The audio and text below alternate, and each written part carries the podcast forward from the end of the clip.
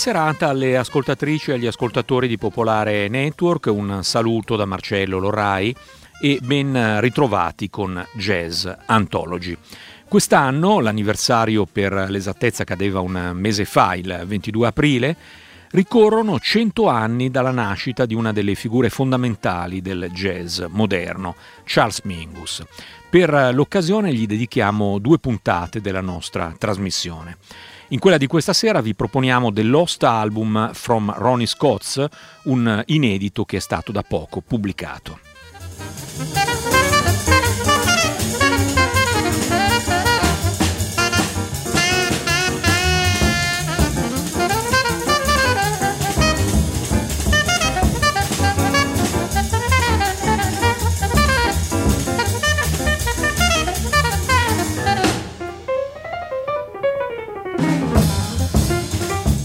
Lo scorso anno, per la serie sui grandi inediti a cui dedichiamo periodicamente delle puntate di Jazz Anthology, vi avevamo presentato tre uscite degli ultimi anni riguardanti Mingus e riguardanti la stessa fase, quella degli anni 70, l'ultima del grande contrabbassista, fase nella quale si colloca anche l'inedito che vi proponiamo questa sera.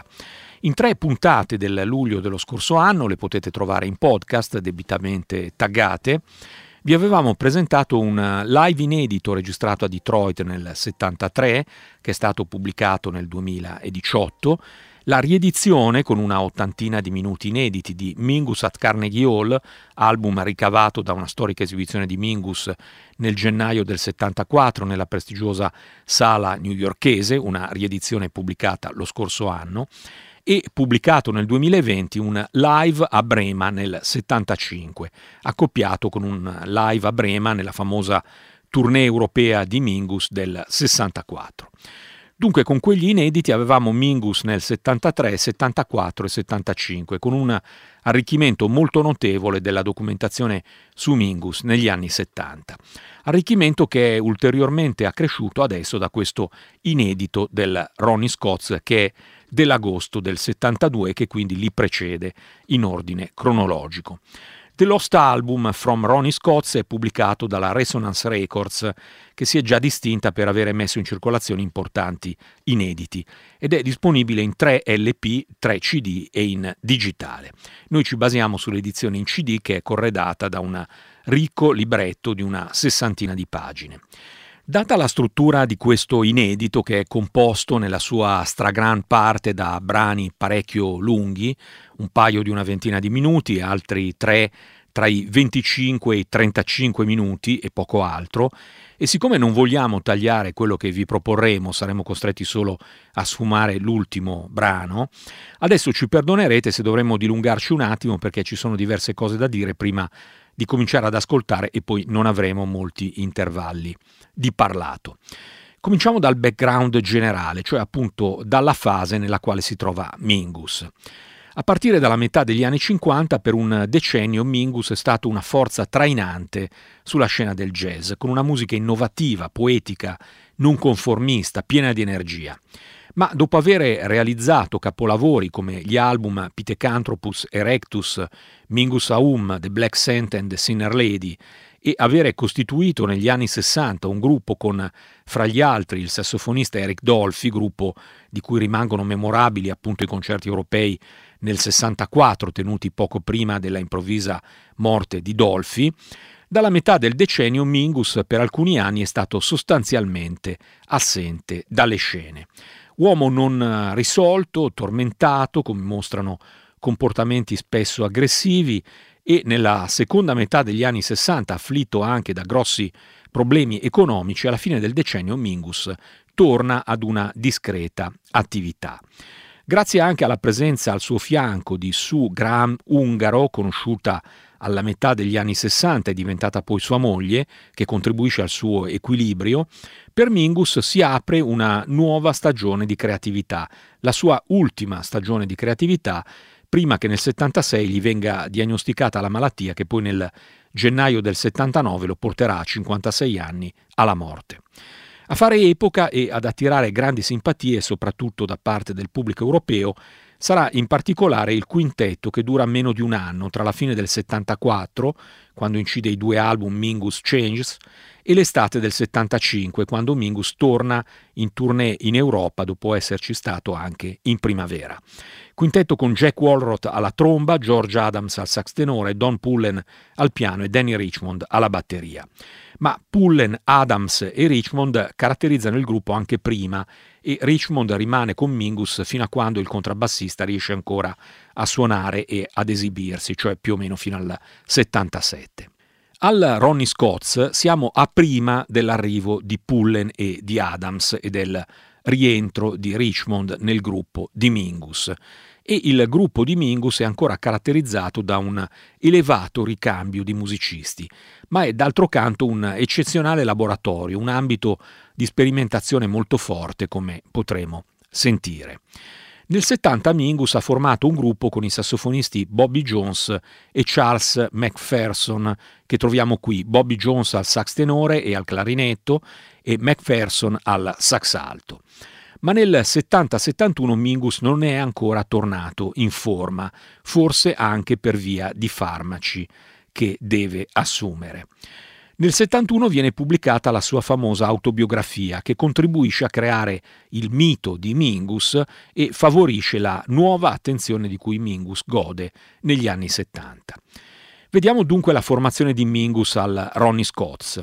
Bobby Jones aveva cominciato a collaborare con Mingus appunto nel 70, mentre McPherson aveva lavorato con il contrabbassista a più riprese già a partire dal 60. Bobby Jones, unico bianco del gruppo, non andava particolarmente d'accordo con Mingus e, come diremo dopo, poco dopo il momento fotografato da questo inedito, lascia il gruppo. E a ruota si conclude anche la collaborazione con Mingus di McPherson. Alla tromba c'è John Faddis che nell'agosto del 72 di questa registrazione ha da poco compiuto 19 anni. Nel febbraio precedente ha partecipato ad una esibizione orchestrale di Mingus che viene pubblicata nello stesso anno, Charles Mingus and Friends in Concert. Faddis era un emulo e un protetto di Dizzy Gillespie, era quindi molto versato nel linguaggio del bebop ed era anche uno specialista del registro acuto dello strumento.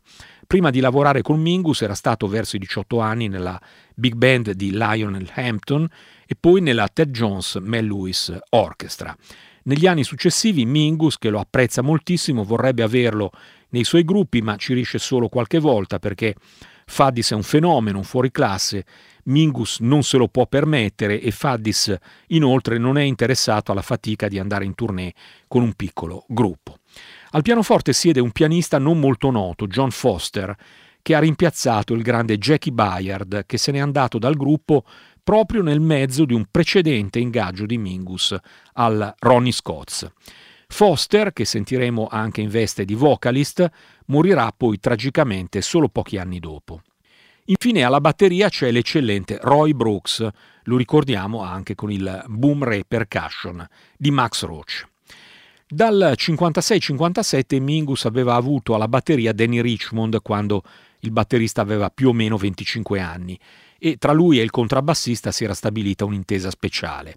Però all'inizio degli anni 70, al termine di una tournée in Europa con il contrabbassista, Richmond aveva deciso di trattenersi nel vecchio continente e di guadagnare qualcosa di più, tradendo Mingus con artisti rock, John Mayall, Elton John, Joe Cocker. Non avrebbe però resistito molto e appunto sarebbe tornato all'ovile diventando un elemento caratterizzante dei gruppi di Mingus degli ultimi anni prima dell'abbandono delle scene di Mingus a causa della malattia.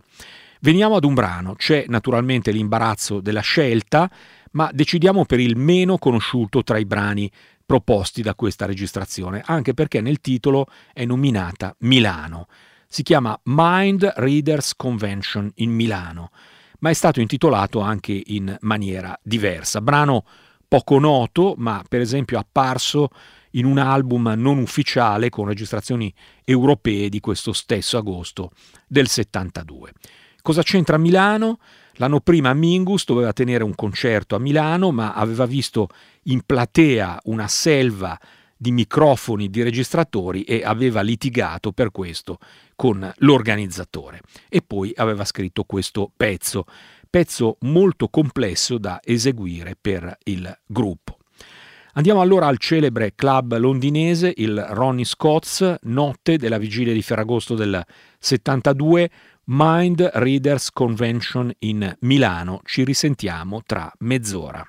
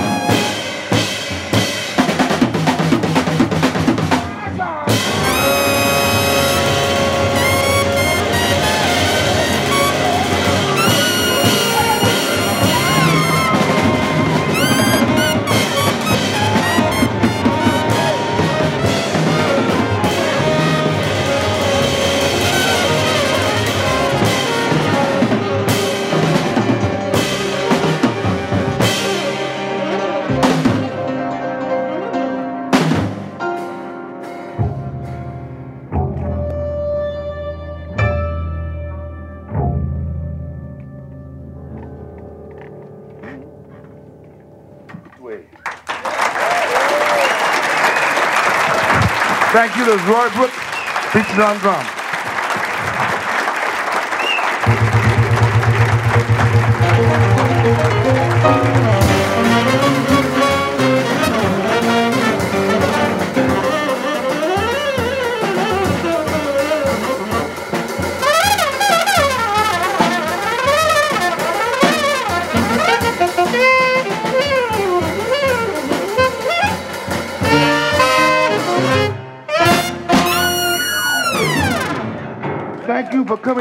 Get your claps on record. Thank you very much for recording your claps. Charles Jesus, ladies and gentlemen. And the sextet. trattava di Mind Readers Convention in Milano del sesteto di Charles Mingus registrato dal vivo al celebre club londinese Ronnie Scott's nella serata notte della vigilia di Ferragosto del 72. In coda al brano c'era anche un telegrafico Coco di Charlie Parker di 45 secondi in tutto. La registrazione del concerto, come testimonia la qualità di questo live, era una registrazione professionale commissionata dalla Columbia, la casa discografica di Mingus, e realizzata nell'ultima serata di due settimane filate di ingaggio di Mingus al Ronnie Scott's.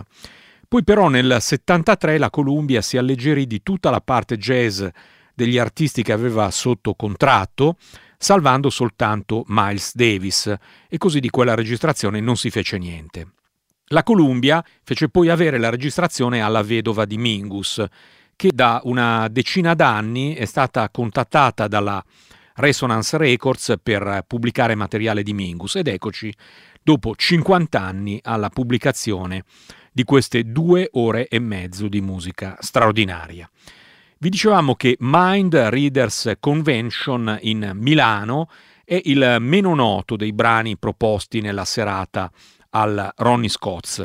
Gli altri sono Orange Was the Color of Her Dress, 30 minuti, Nodding Ya Head Blues, 20 minuti, appunto Coco di Charlie Parker, 45 secondi che abbiamo sentito, Fables of Faubus, 35 minuti, Pops, ovvero When the Saints Go Marching In, 7 minuti a rotti, che adesso ascolteremo, The Man Who Never Sleeps, 18 minuti con cui concluderemo, e Airmail Special di Charlie Christian e Benny Goodman, 2 minuti.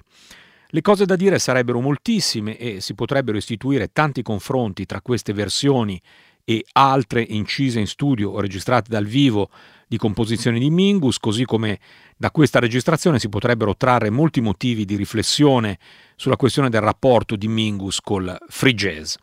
Ma limitiamoci a dire, come già dicevamo presentando gli inediti del 73-75 l'anno scorso, che un live come questo è un eccezionale documento del modo di Mingus di utilizzare le esibizioni dal vivo non come una vetrina in cui esporre dei prodotti finiti, ma come dei laboratori in cui lavorare sulla musica come su una materia viva, palpitante, con largo spazio per l'improvvisazione, per la creazione, la composizione istantanea. Per i suoi tour europei Mingus aveva l'abitudine di preparare un assortimento di brani che il gruppo padroneggiava con tale disinvoltura da poterli proporre in versioni, come stiamo sentendo, spesso molto estese e con arrangiamenti e soluzioni di volta in volta diverse, con largo spazio per l'improvvisazione e la spontaneità. Ecco adesso il breve, relativamente agli altri brani, brano in eh, omaggio ad Armstrong. Satchmo era morto un anno prima, nell'estate del 71, e ricordiamo fra l'altro che Mingus ai primi passi della sua carriera aveva lavorato con Armstrong nel 1943 a Los Angeles.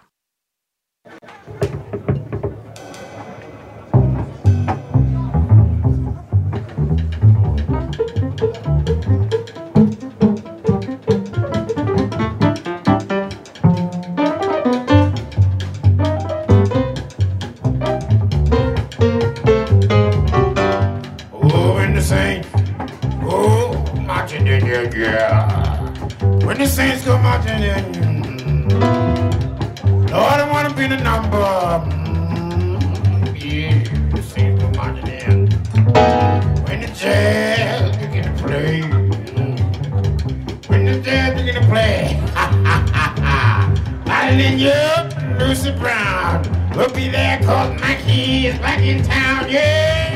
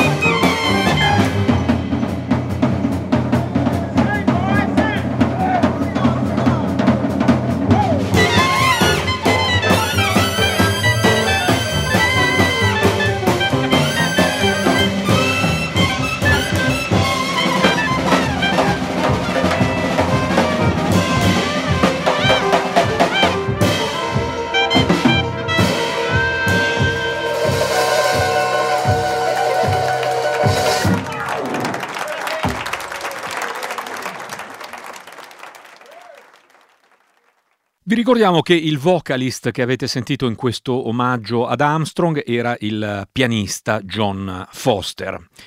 Che la situazione nel gruppo di Mingus non fosse idilliaca ce lo dice anche il seguito.